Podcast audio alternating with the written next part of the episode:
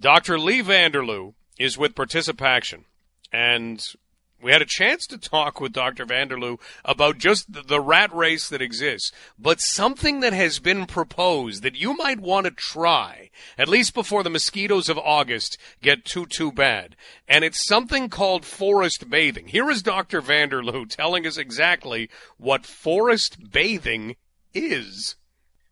Uh, yeah, so forest bathing um, is an ancient tradition that's actually been um, people have been participating in it in Japan, so also otherwise known as Shinrin Yoku. Um, and it really is just when you think of any other bath, it's really just immersing yourself in green spaces, forested areas, um, and really allowing, you know, in this sense, the the surroundings of being in nature uh, to really kind of quote unquote wash over you and the benefits that come with it. So this is a walk in the forest, or do you have to go into the forest and find a place to sit down? No, it can be really, it's really just the, you know, the art of just spending time in forested or green spaced areas and really just the benefits. So, do, you know, and the, the beauty of that is that it can be walking and wheeling it can be stopping to take you know a little bit of a pause a little bit of a break and just kind of you know observing the surroundings, whatever you want to make of it. I think that's something that's really great is that it's, you know, just anything you want to do while in the presence of, uh, you know, the forest, green space, trees. Dr. Vanderloo, you would think that this would just be something we did naturally. How naturally are we actually doing this? If you live in a city, how important is it to actually consciously do this? Yeah, I mean, I think what's great about this is, like you said, like living in a place like Canada, we are surrounded by umpteen amounts of green space. Even in a place like Toronto um, or London, you know, we certainly have a bunch of uh, parks, green spaces um, that we can be doing, but really such a f- small amount um, of us are actually doing it on a regular basis. And I think part of the reason about that is that many of us think that in you know recent research and surveys that have been conducted have really demonstrated that people tend to think that in order to get any benefits from being outside in nature, we need to spend a lot of time and we tend to overestimate just how much time we need uh, to gain any benefits. And so I think that ends up presenting a little bit of a, you know, a deterrent or a barrier. It's like, well, I don't have an hour every single day, you know, to just be with nature. Um, but that is actually completely untrue. It's that um, it's really any amount of time. As soon as you're kind of immersed in that space, you're outdoors, you're just getting that many extra benefits benefits. Um, and especially in um, more heavily dense forested areas, we're going to see just that kind of added bang for your buck in terms of actually calming your overall autonomic nervous system, which is our body's flight or flight response. We're going to see a decrease in stress hormones circulating, so adrenaline and cortisol we're going to just actually start to feel physically more relaxed and that physical tension kind of dropping and removing itself. Dr. Leigh Vanderloo joining us, knowledge translation manager with Participaction. We hear the word burnout, and for some professions over the last two and a half years, it's still real. Other professions, other workplaces, maybe you've been able to identify, yeah, you know, I, I got to think about that work life balance that for whatever reason in Ontario, we never really talked a lot about, never really focused on. Maybe we're doing that a little bit more.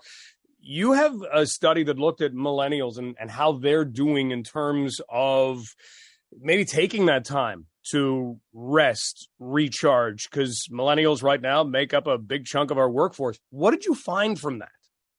Yeah, so what we found is that interestingly, that particular cohort um, really one were some of the groups that were feeling um, some of the most stress. And again, like you said, that workforce, um, you know, we and I'll include myself since I, since I'm also a millennial in terms of that kind of constantly hustle bustle. Um, you know, we kind of wear this idea of being over programmed or lacking sleep as this badge of honor.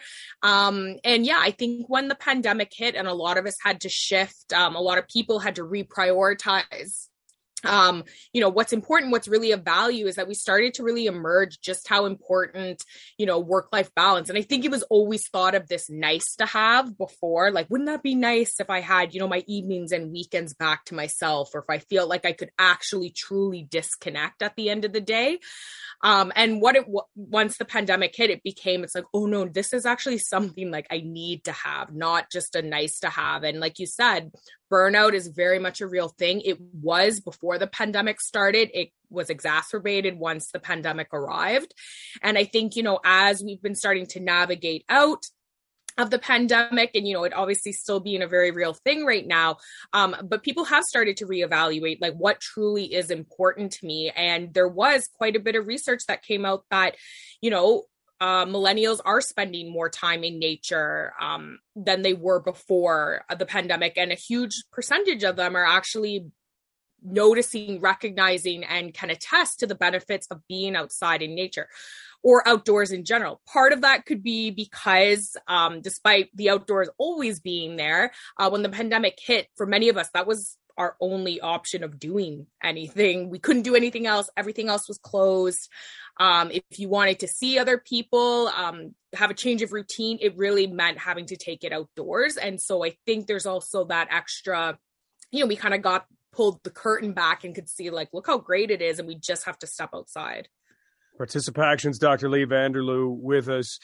Love it. You know, a lack of sleep is a badge of honor. I don't know where that comes from, but that's got to be something we've got to get rid of. Absolutely. Like I think we tend to also underestimate how important sleep is. Um in that not only for feeling like alert, our productivity, even, you know, for for safety reasons in terms of being on the job, operating cars. Um, but we also know that there's a lot of research emerging, not only for mental health. So that's usually when we do feel that we're feeling, you know, experiencing symptoms of depression or anxiety, usually sleep or uh, changes in sleep. So not sleeping, sleeping too much. Um, tends to be one of those primary indicators that, you know, something we might have to tweak there. Um, but also a lot emerging in the obesity literature.